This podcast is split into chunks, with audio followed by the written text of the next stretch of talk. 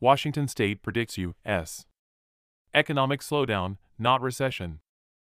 In the Economic and Revenue Forecast Council's preliminary June forecast, it predicted a national GDP increase of 1.1% in 2023. Logan Washburn with the Center Square, Washington. Washington State is predicting an economic slowdown in the U.S., according to a recent forecast. The forecast expects a slowdown in U.S.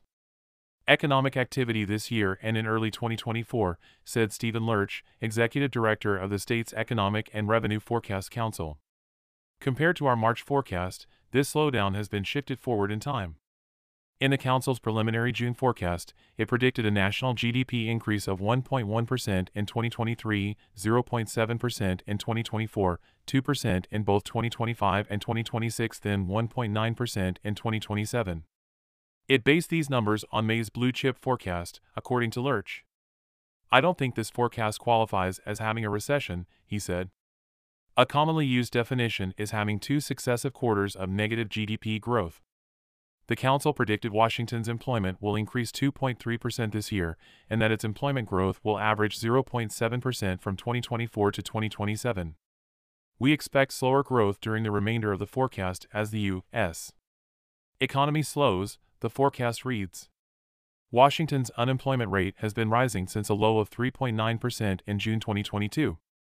While the state's unemployment declined from 4.6% in February to 4.3% in April, the forecast predicted a peak rate of 5% in 2024. The council expects it will fall to 4.5% by 2027. At the same time, the state added 30,900 non farm payroll jobs from January to April, while the council only expected an increase of 3,200.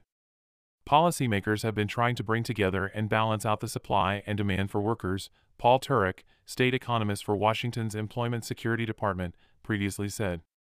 The council also predicts national oil prices will decrease. It predicted in March the price per barrel in the third quarter of 2023 would be $77, but now expects the price will be $74 per barrel. By 2027, the council expects the price will be $63 per barrel. Lower oil prices are a positive for Washington and other states that do not have oil wells, Lerch said. They enable consumers and businesses to spend less on energy related expenses and more on other goods and services, or increase saving. The Center Square reached out to Turek for comment, but did not hear back in time for publication. This report was first published by the Center Square, Washington.